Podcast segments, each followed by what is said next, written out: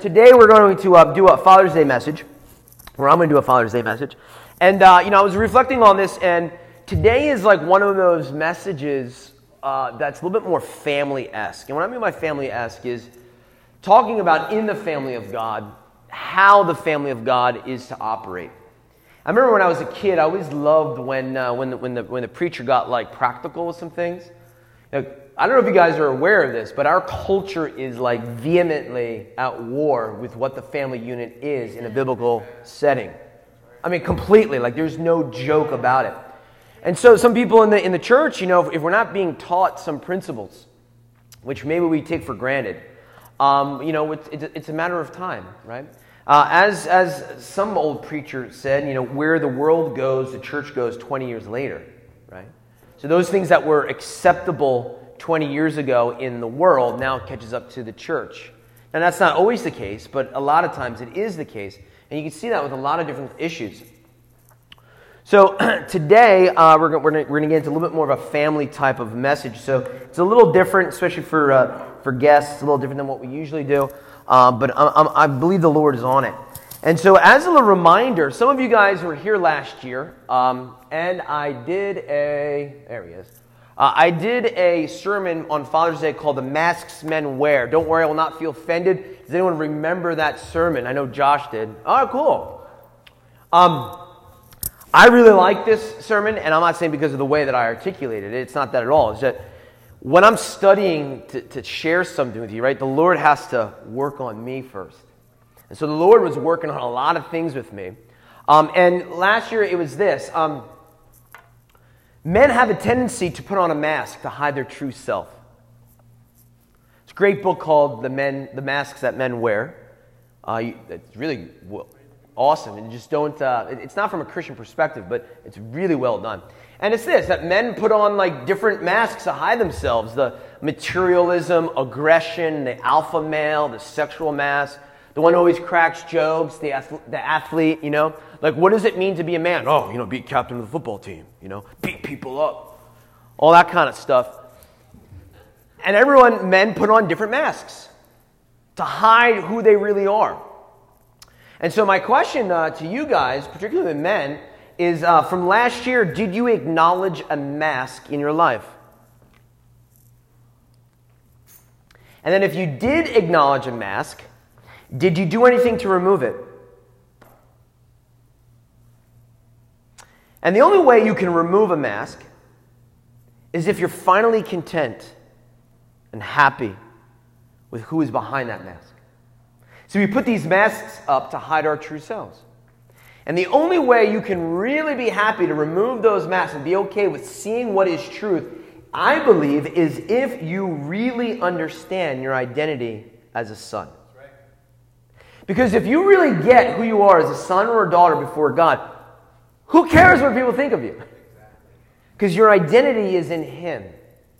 And so you don't have to be the cool jock, or you don't have to be the real macho guy, or you don't have to be the one that cracks the jokes all the time to actually hide your vulnerabilities. I mean, it's like kind of like psychology 101. And if anyone who's like dealing with this stuff and you see a dude or even a female acting this way, you're like, oh, poor guy. He just doesn't get it. Say it again.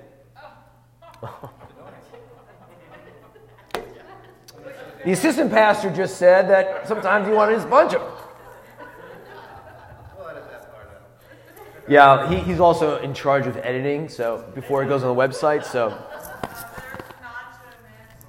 Yeah, right? No, but let's be, like most most dudes, you know, like your, your flesh wants to pop the dude in the face. Let's be real, right? That's why you got to pull back the flesh. so here's what it comes down to last, last year's sermon. The promise of adoption, you receive the spirit of sonship, and by him we cry, Abba, Father. If we really understand who we are as sons and daughters, we'll really be able to remove those masks and be okay with who we are. Okay? And here's the thing you cannot be, this is Father's Day, right? Guys, you cannot be a father if you do not first know what it means to be a son.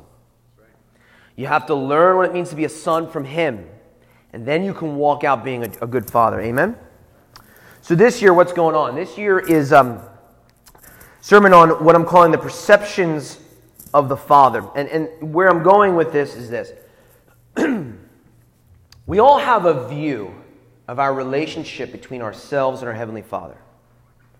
And I've been doing this enough to realize that many of us, if not all of us to some degree, will perceive our Heavenly Father through the relationship and the lens that we had with our earthly Father. It's a very, very powerful thing. Because, you know, we may go to our Heavenly Father with the same junk that we had or have with our earthly Father. And so, fathership is something that is taught to us when we're children. And when we come to faith, we a lot of times will now position ourselves to look at our Heavenly Father in that way. Can anyone raise their hand and, and be like, yeah, that's, yeah, I mean, that's totally, you know? Or, uh, what we're going to just call this is, uh, Dad, you want to have a catch.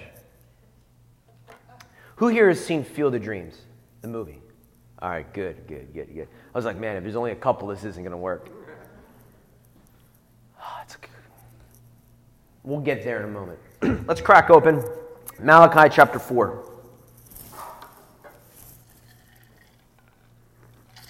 Look, today, uh, at least the first half, is going to be a very real kind of message, and I'm not going to apologize, but I'm just going to let you know, like some of our feathers are going to be a little, a little rustled, uh, ruffled a little bit if we don't have an appropriate understanding of leadership and fatherhood.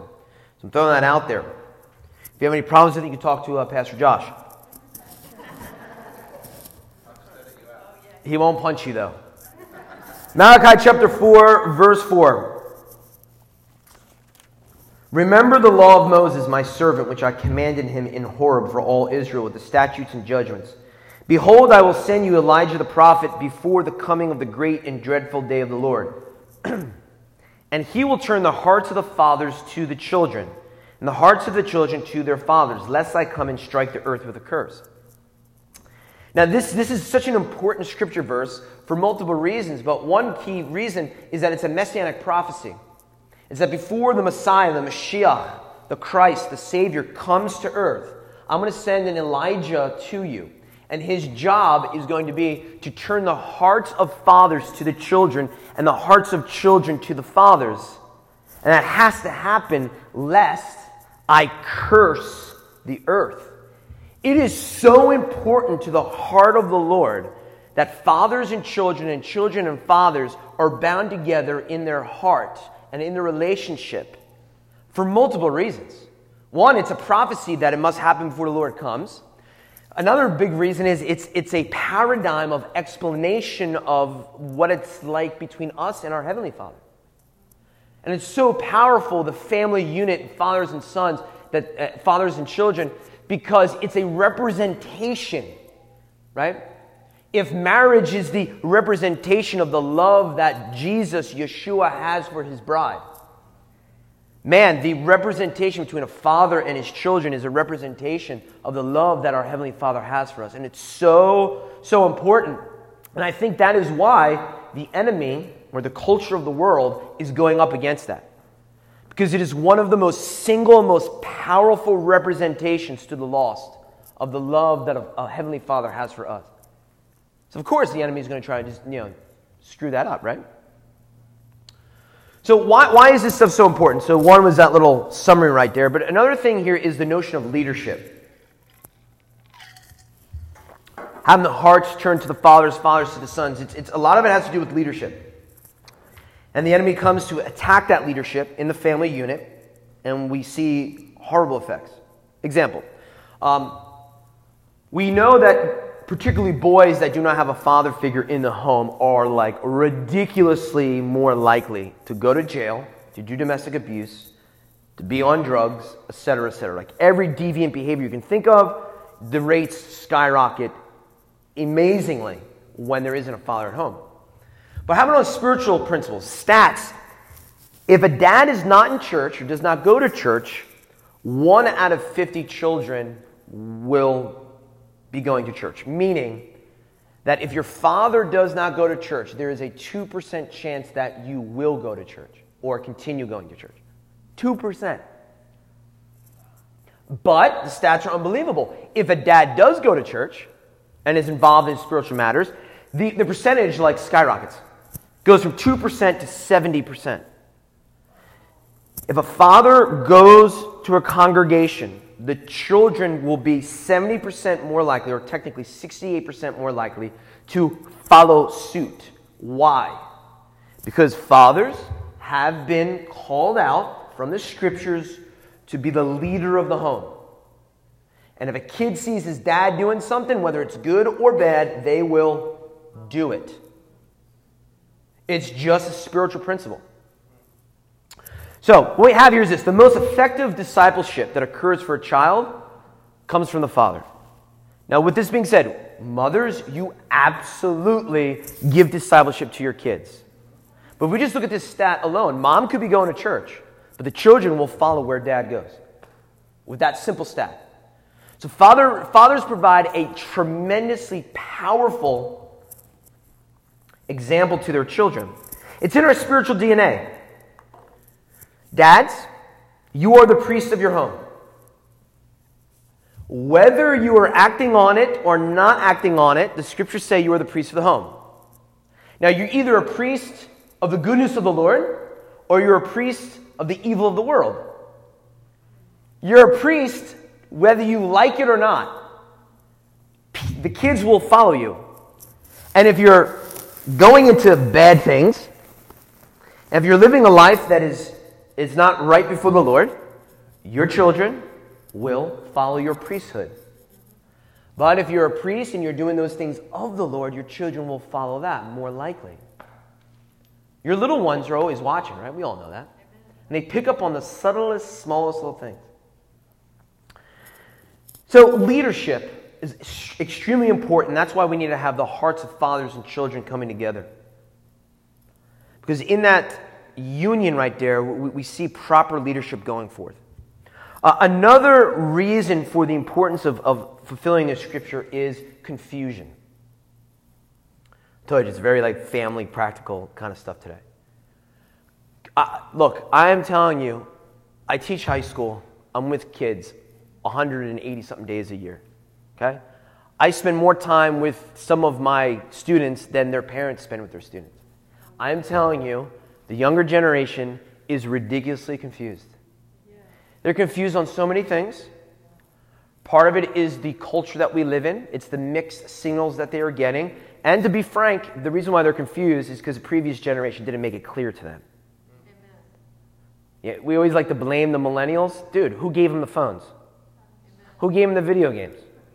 Who told them how to do it?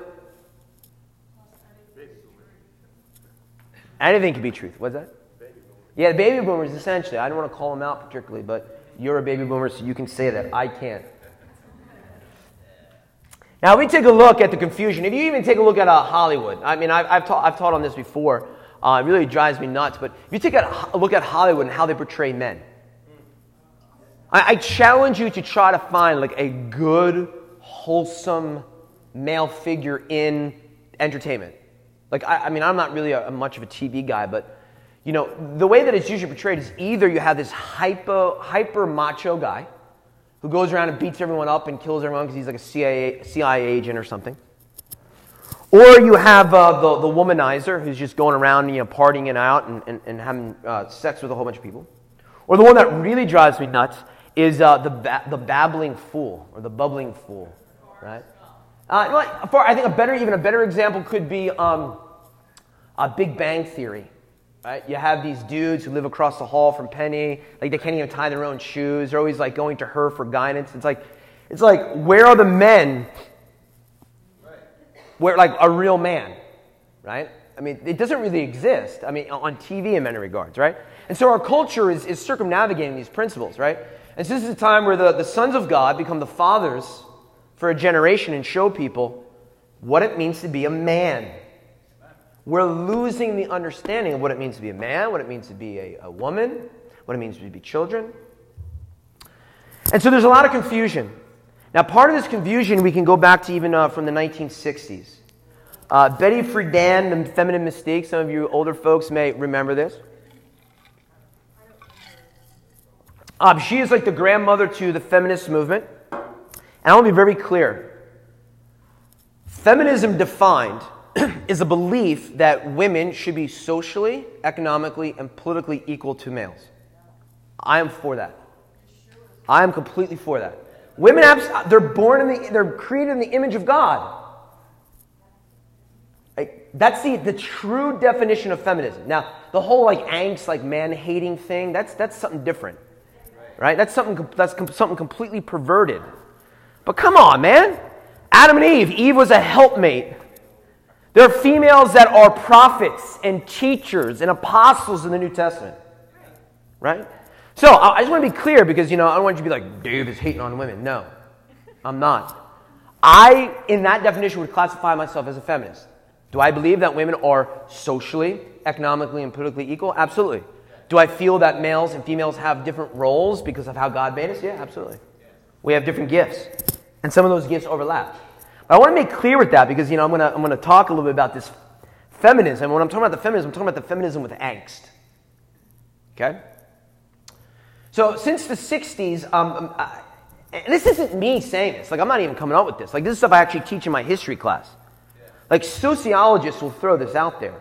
Even Betty Friedan mentions the problems that, that are arising from these things. So it's, it's bizarre because even the people who are promoting it are recognizing some of the problems. And, and one of the pieces of confusion is this um, m- m- men's or males' roles are confused. Amen. Like back in the day, your family needed you for money, put bread on the table. Now, we live in the 21st century, and a lot of families need both. But there has been a confusion in the physical. Like for eons, right, the male was the primary breadwinner, or almost the entire breadwinner. And now there are men like, well, am I even really completely needed on the financial part? Um, some uh, sociologists say this is actually why the, uh, the, the rate of divorce has gone up. Because it's not like in the 1940s and 50s, like marriages are all hunky dory. It's that women are like bound to the man for, for money. And as women are, are more economically free, she doesn't need that man as much or at all. But bringing it back to males, it's, it's a confusion. Like, how much am I really completely needed? Um, discipleship, child rearing. Who, uh, who, who's going to, you know, child rear the kids? Is it mom? Is it dad? Is it both? Should be both, but let's be real. We're not going to have a show of hands. But uh, my experience is mom is the one who's setting the limits. Mom is the one who's telling what you do, what you can't do. Mom is the one that's running you off to practice. Um, mom is the one who's going to give you maybe a little spanking, a little timeout, and then dad comes home and has to finish the job. Uh, in years past, it was, it was, you know, I'm not saying it has to be the father. I think it should be both. But it's, I'm telling you, through my experiences and talking with people and reading history and looking at stuff, men today are confused. What is my role? What's my role? Like, I got to be more than a sperm donator. Like, what's my position? I don't know. It's very, it's confusion, right? Not a big one. Another piece of confusion. Do I lead in my home? Do I really lead? Or will I appear to be dominating and domineering? Like biblical principles, the, the husband is to be the priest of the home and to lead the home. We're going to talk about that. But let's just think about our culture. Can a man lead in the home? Or is it like this kind of like sensitivity, like, oh, if I lead and I really lead, then I am looking to be like, uh, well, lack of a better word, like just domineering and overbearing. That's the sensitive one. The lady's eyes open up. This is the sensitive one. I'm going to be real with you. Many families in the church and many families outside of the church, who leads the home? My experience has been mostly women. The husband gives some money, but when it comes down to like decision making, and spiritual development of the home, a lot of times the mothers are the ones wearing the pants. I don't know if your experience has been like that. My experience looking in seems to be that way. You guys have to determine how your family is working. Ephesians chapter 5 verse 22. Wives, submit to your own husbands as to the Lord. For the husband is the head of the wife, as also Messiah is head of the body of believers, and he is the savior of the body. Therefore, just as the church or the body is subject to Messiah, so let the wives be to their own husbands in everything. In everything. Husbands, love your wives, just as Messiah also loved the church and gave himself for her, that he might sanctify and cleanse her with the washing of water by the word. Probably one of the most sensitive pieces of scripture today, I think, because of this energy that's going on. Here's the thing women are to submit to their husbands, husbands are to love their wives. Is it possible to lead your home and love and not be domineering. Absolutely. That's, that's, that's, that's, the, that's the love of Jesus. That's, that's not coercion. That's not manipulation. That's not control. It's walking out and showing love and leading through love. Okay? It's possible. Some examples uh, Adam and Eve. Eve says that she is a helpmate in the scriptures. It doesn't say that she is a blind, mute slave that just listens to everything and just, oh, what do you want, Adam? No, that's, that's not what the scripture is going for. She used to be a helpmate, a partner together. Well, how do you do this? Like this is like this is like you know I said real family kind of thing. Scriptures say men are to lead, be the head of the house, but you're also supposed to love. So like how do you how do you like handle all this?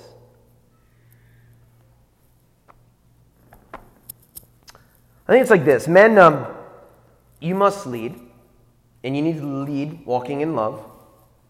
And what is the leadership? Leadership is really living a life of example. If you show your family that you as a leader are going down this path and this direction, they're going to follow. If you're not pointing them in a direction of where to go, they are going to be confused and someone is going to fill that void. It might be mom, it might be their friends, it might be the world. Someone will fill that void. So, how does a guy lead? He, he leads through example and pointing in the right direction. And then here's the flip side of it. And this is hard. This is hard. I, I know it's hard because I've seen it. In order for a, uh, a father to lead, women, you need to allow your husband to lead. It's quiet in here. I know you did. You need to allow your husband to lead. This is no, this is no small task, guys. This is no small task, especially if you've been hurt as a female from a male figure. If you've been abused, if you've been hurt, if you've gone through something, it, it, it is very hard. That's when Jesus enters the room, right? And so, okay, let's, let's look at this now practically. All right, I want to go to dinner here. The wife wants to go to dinner here. I don't think that's what the Lord is talking about. Come on. Come on. It's not, I mean, that's silly.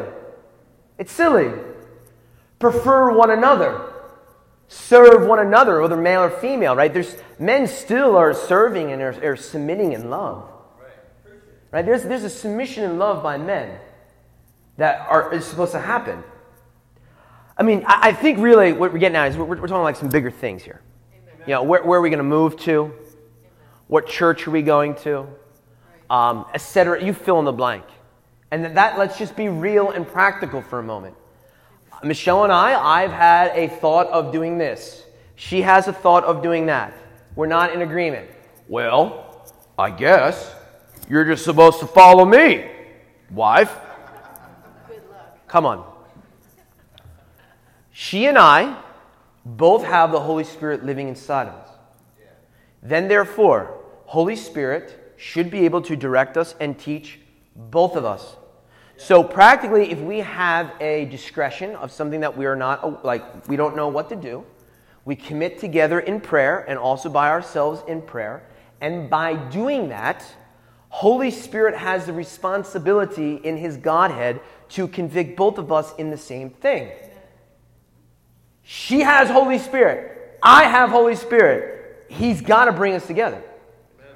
But you need to submit it, right? Submit your wants. And there have been times where I was like, you know what? Praying through this, I think your perception is right.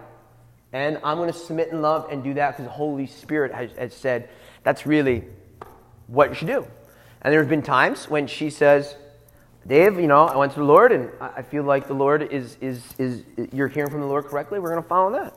And there are times when we haven't really gotten all of it and, and, and, and, and but actually really, Holy Spirit usually always talks. Like in two weeks, I'm going to Israel to lead a tour. The trip is 10 days. We just had a newborn. Like, I, I, really feel compelled by the Lord to go to Israel and to lead a tour and to instruct and minister and to teach people about the land of Israel. It's a calling that's on my life. She's like, Dave, we just had a kid. Like, what's going on? And we're like, okay, you're right. And we prayed and prayed, and we, we came to a, a, the Holy Spirit, I believe, led us to a, a logical thing. Well, instead of 10 days, do five days. Amen. Okay. Now, I wanted 10. Oh, I wanted 10. But after prayer, it's like, come on, Dave. Love your wife. Amen. Stay home. Love your family. Like, this isn't the time. But here's the thing like, if you are born again, spirit filled, there should not be too many things that are really driving you apart because you have the Holy Spirit inside of you. So commit it to prayer. And you may have to pull back the flesh and be like, well, I'm the guy. Eh. It's not what the Lord is talking about, right? So this, this is the sensitivity that we have to do. And, and look, if this kind of leadership, well, and, and, here's the thing when in doubt, men err on the side of love. Right. It's the most simple thing to do. If you're still concerned and you're not quite sure, err on the side of love. And women, if you're unsure and things, err on the side of allowing your husband to lead. Err on the side, I don't want to say of caution, but on the side of what the role that the Lord has told you to do to love and allow the other to lead in, in those kind of positions. But I really think most of the time it's not going to really be an issue if you're committing it in prayer. If you got serious with the Lord, well, we're not getting any answers. We're not in unison. Okay, maybe it's now time to fast. Pull back the flesh. Okay? All right. Now, the family dynamic with all this is, is, is part of the problem here. If, if you don't do this, right, if we, if we don't lead in love and submit in love, if we're not doing this, there, there's tons of confusion. Once again, this is not Greenockle, Pastor Dave saying this. This is like this is stuff that's coming out of even the feminine mystique if you read it, which I had to do for school. Like she actually brings some of these principles in here. Uh, if we don't see this appropriate leadership, the boy, the son, will not know how to lead, or if he's even allowed to lead. Like he's to be confused. Like, do I lead? No one showed me how to lead. Is that my place? Um, if, if this paradigm of fathers is not happening uh, for, for, the, for the girl, there's a problem that happens. Once again, this is not me making this up. This is like people with like higher salaries than me coming up with these conclusions. Uh, the girl has a, a, a different kind of perspective. She doesn't see the father leading and leading in love, and a mother that is submitting in love when need be, uh, the girl has a tendency to grow up, and she usually chooses either a, a husband that will dominate her, like she doesn't know the appropriate grid. So she finds someone who provides an inappropriate grid that dominates her. Or, more times than not, she'll choose a man that completely dominates her. This is heavy stuff. If fathers and mothers do not show what family life is to be in the biblical message, we see that the next generation, in their confusion, chooses bad things. Men won't know how to lead, so they'll either lead not at all or lead poorly and dominate. Or the girl grows up and she doesn't know what the grid is, and she either will dominate a weaker man or she will allow herself to be dominated because she's so confused on how this operates. Okay? This is very important because you are a priest of the home. So we relate this to Malachi 4. It says, right, that we're going to bring the hearts of the fathers to the children, the children to the fathers. And we uh, outline why it's so important. One is that the leadership of priesthood in the family. Second is that our culture has completely, utterly confused young people on what it means to be a family, what it means to be a father, what it means to be a mother. And the third piece to all this is really the, the piece of perception. And it's this the reason why it's so important to get this in its understanding is because our family structure and our father to children structure and our father to wife structure is a representation of spiritual things. And so we, we, we learn what it's like to be in relationship with our fathers and with our heavenly fathers. And this is where it comes down to, right? Many perceive the heavenly father through the lens of relationship that we have with our own fathers. And that can be problems. Once again, no raising of hands, but do you have a view of your dad of being domineering and full of wrath? If you, if you have that, if you haven't gotten right in identity with the Lord yet, you are going to now most likely view your heavenly Father as one who's ready to just Amen. squish you underfoot. Right. Why? Because there's priesthood in the home, and we learn that way. So come on, man. If, if you have walked through that lifestyle with your father, there's some reminders that you need. God is love. Isaiah 53 A bruised reed he shall not break.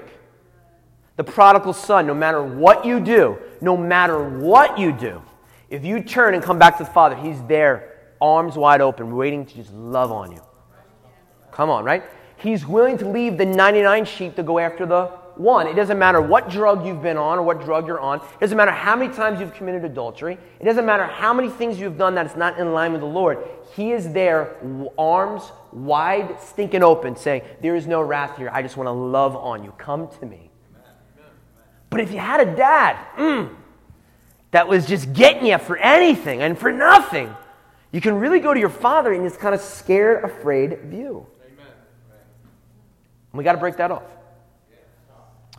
Second, the absentee father. You didn't have a dad, he left, he was never around, you didn't know his name.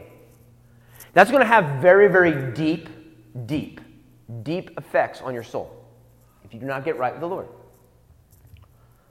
Hebrews chapter 13, verse 5 says, Did not the Lord say, I will never leave you nor forsake you? Where are you, Lord, in the midst of my trial? My dad left when I was young. I don't even have a grid for what it means to be a son of a good dad. Or you got to plug into the truth of the, of the, of the word. You got to like recorrect that bad thinking. You got to relearn things. I will never leave nor forsake you. That means never, no matter what you're going through. But some of us had a dad that wasn't really around, wasn't really showing interest. Uh, the third one, which is uh, big for me,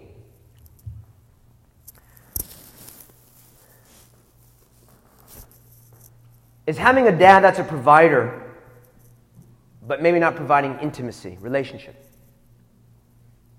That's the dad, you know he loves the heck out of you. You know it. You know it. He's, he's working hard, he's working double shifts, he's working, working, working to provide for you to be able to do this, that, the other thing, but he has not really spent much time with you. Now, let's, you know, all right, dad, mom working or working, working to be able to provide a good life for you and you understand that and you process that and you're like, I know he's, he's providing for me and giving me a good life. I get all that. But you got to have the time of relationship. And so, you know, my dad's not here, so I would say to him in his face, but in, in love, but you know, that was kind of my thing. I, I know my dad loved me and he loves me. He worked so hard, made so many sacrifices, did so much. I'm so thankful. But it's like, Dad, I, I just want to have a catch with you. I know you love me, but we didn't get to have as much time because you, had, you felt like you had to work. And I get that. But I just want to have a catch with you. I just want to spend time with you. And so this has this has like the uh, this is the God, this is the God of like um, he is provider. He's going to take care of me. The enemies, oh yeah, let God arise. His enemies have been defeated. You know, it's all like he's going to provide. He's, he's going to heal me. He's going to do all this kind of stuff. But you still inside of you may not believe that he really wants to have intimacy and relationship with you. Down deep. Ah, he's so busy with other things. Like he's so busy like dealing with principalities and stuff. Like he doesn't want like to spend time with. Yeah, he does. Actually, he came to earth and humbled himself and put himself on the cross so that he could have intimacy with you. But if your dad wasn't that way, man, um, there's a lot of dudes that are that way. All right, so this is either going to be epic or it's going to be an epic, not epic. And it's this uh, the movie Field of Dreams. Me, for me personally, um, it is like the. I, I think it's like one of the most emotional little scenes to a movie. A little background for those who haven't seen it in a while or don't know what it is. The guy on the left, uh, Ray Kinsella, he's uh, played by Kevin Costner. Gets like this weird like dreams or voices when he's a farmer out in Iowa, and he says like, "If you build it, they will come." And so what he has to do is he has to build this baseball field, right? So he's building this baseball field, and it's like really weird. Like he just did it off this like voice. And then like these people, these old baseball players, and it was the 1919 uh, Black Sox, um, White Sox, known as Black Sox because of a scandal that they did, cheating in baseball and gambling. They come out of the cornfield, and the famous shoeless Joe Jackson is playing, and you know, like, like 80 years later, you get to see these great baseball players play. And so part of the story here is that that baseball team was banned from baseball. They weren't allowed after they gambled. And so the story here is, is the baseball field in the middle of Iowa is a place of redemption. They get to play again. They get to play ball again. Right? And so the field uh, is uh, the field of dreams is the field of redemption. And so he builds this and he has no idea why the heck he's building this dang thing. These guys come, but it still doesn't make sense. And then at the end of the movie, his dad shows up to play baseball. And his dad's been dead for years. And you find out earlier that he and his dad, when they were young, they loved baseball, but as many teenagers, the son broke away and didn't really want to be with his dad. And the last thing that he told his dad before his dad passed away is, I hate baseball. Which he actually loved baseball, but he associated with the, with the father. And the last thing he says to his dad is, I hate baseball. He storms off, and like a couple weeks later, whatever, the father dies. And so now, in this place of redemption in a cornfield in the middle of Iowa, he gets to see his dad again, coming out of the cornfield. And uh, yeah, if we can unmute the computer, because it goes right into it, and switch over, that'd be great.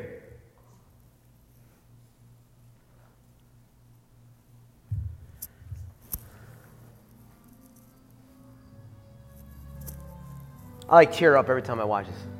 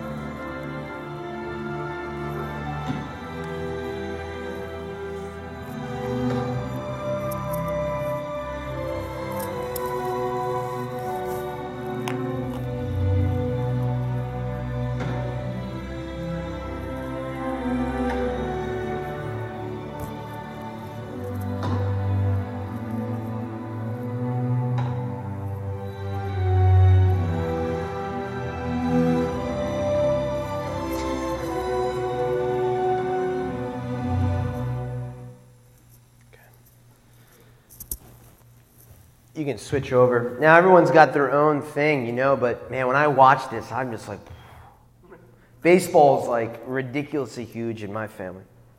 My grandfather signed a contract with the 1938 New York Yankees. You're not allowed to be like anything else but a baseball fan and a Yankee fan. It doesn't matter if you move to Philadelphia or wherever, you've got to be a Yankee fan. Sorry. But when my grandfather is playing with Lou Gehrig and Joe DiMaggio, you kind of have to be, right?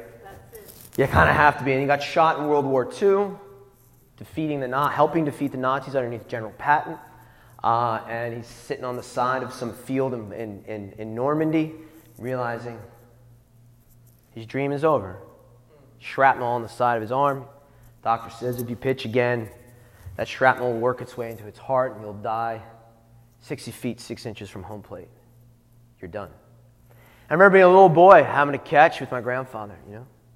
Uh, I remember having a catch with my dad. I mean, probably the sweetest memories of my life is that, you know, that, that July night when the humidity breaks and the sun is setting right there and it's quiet, and the only thing you can hear is that of, of the glove and the smell of the leather. It's just you and your dad just boom.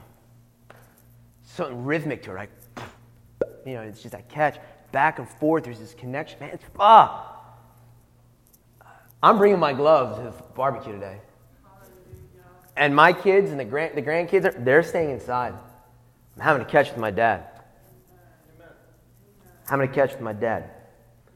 I encourage you to have a catch with your dad. Maybe baseball wasn't your thing. But here's the thing it's not about just your dad. This place, Iowa, is a representation of heaven. Kevin Costner is a representation of us.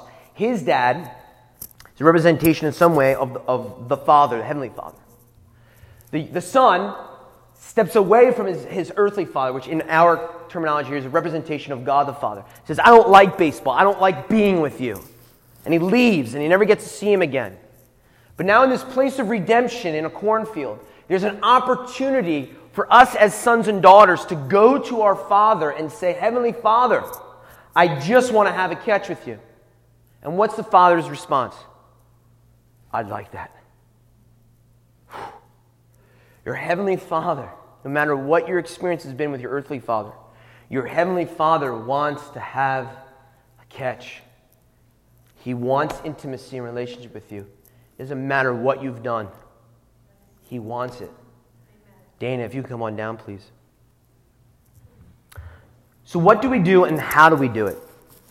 I would say today, go have a catch with your kid. Do something with them.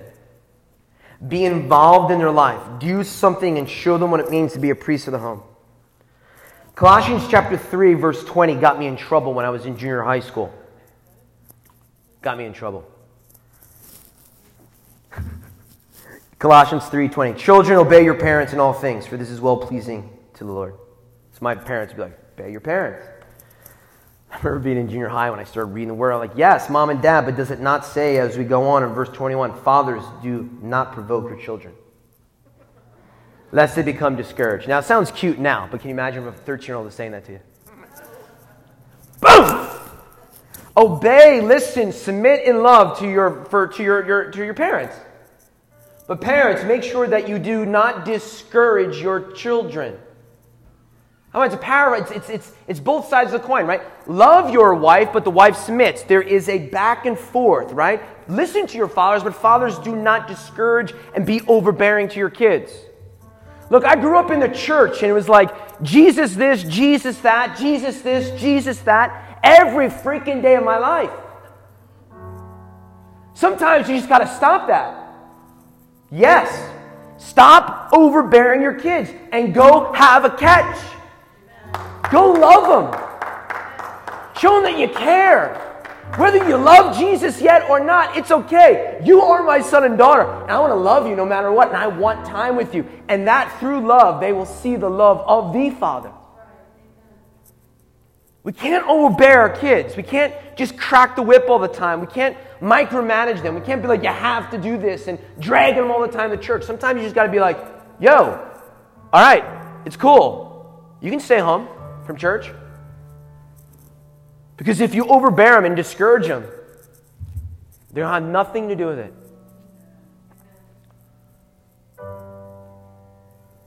What else do we do? Kids, have a catch with your dad.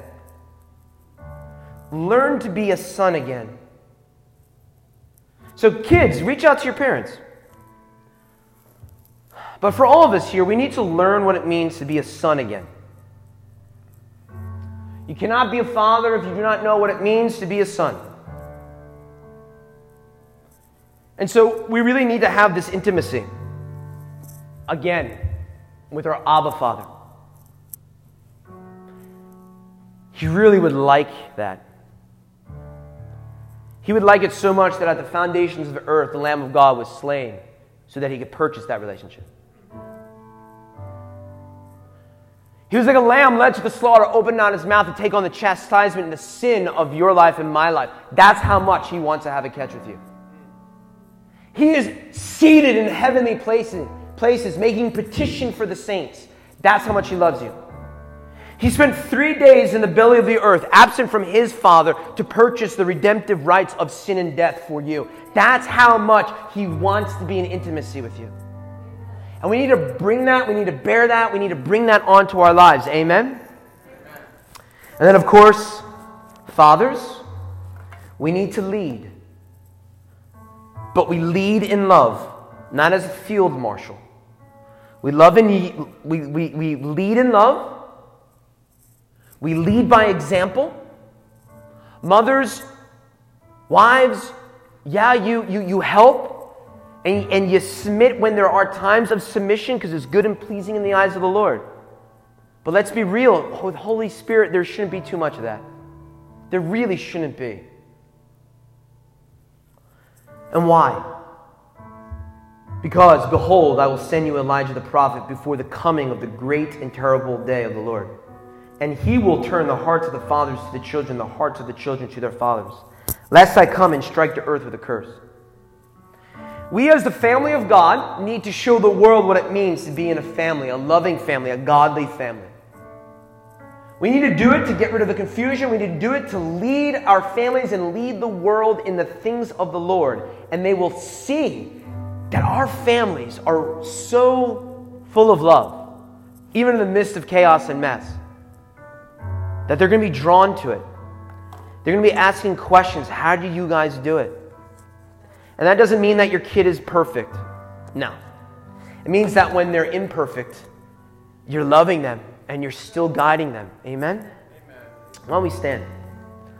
Father, we thank you for Father's Day. We thank you that we can honor our fathers, those people who gave us that second X chromosome or that one Y chromosome.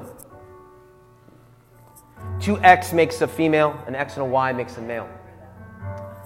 Lord, we thank you that they are more than a sperm donator, but they're a representation of the Godhead, a representation of our relationship with you.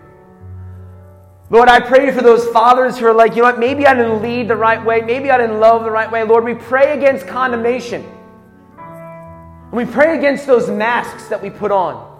And we pray for an understanding of what it is to be a son before you and as we're sons before you, we now can lead in love by being a father to our children and to those who may not have a good father. Lord, I pray that there would be a spirit inside of us right now of dads and mothers wanting to be in intimacy with their children and to love them on them today. That, yes, they'll just want to reach out and play with them and be involved with them and and not be overbearing to them, even in the things of the faith. But Lord, I pray that all of this comes out of a revelation that in some kind of silly way with baseball in my family, Lord, that you, the eternal Heavenly Father, that you want and you desire so fervently to have a. To stop all of time to stop all of eternity, to pick up that ball and that glove and have relationship. In Jesus' name. Have a wonderful week. Have a wonderful Father's Day. Dana is going to continue to, to just lead a little worship. Feel free to process and to receive from the Lord. If you are bearing a burden today with fatherhood, maybe your father, maybe you being a father, I don't know, but it can be quite an emotional day. So we're going to have a couple people up front to pray for you. Josh, if you're out there, why don't you come on down? Annabelle, if you're, if you're still here, why don't you just come down and, and pray for some? Have a wonderful week. We hope to see you Tuesday or Wednesday.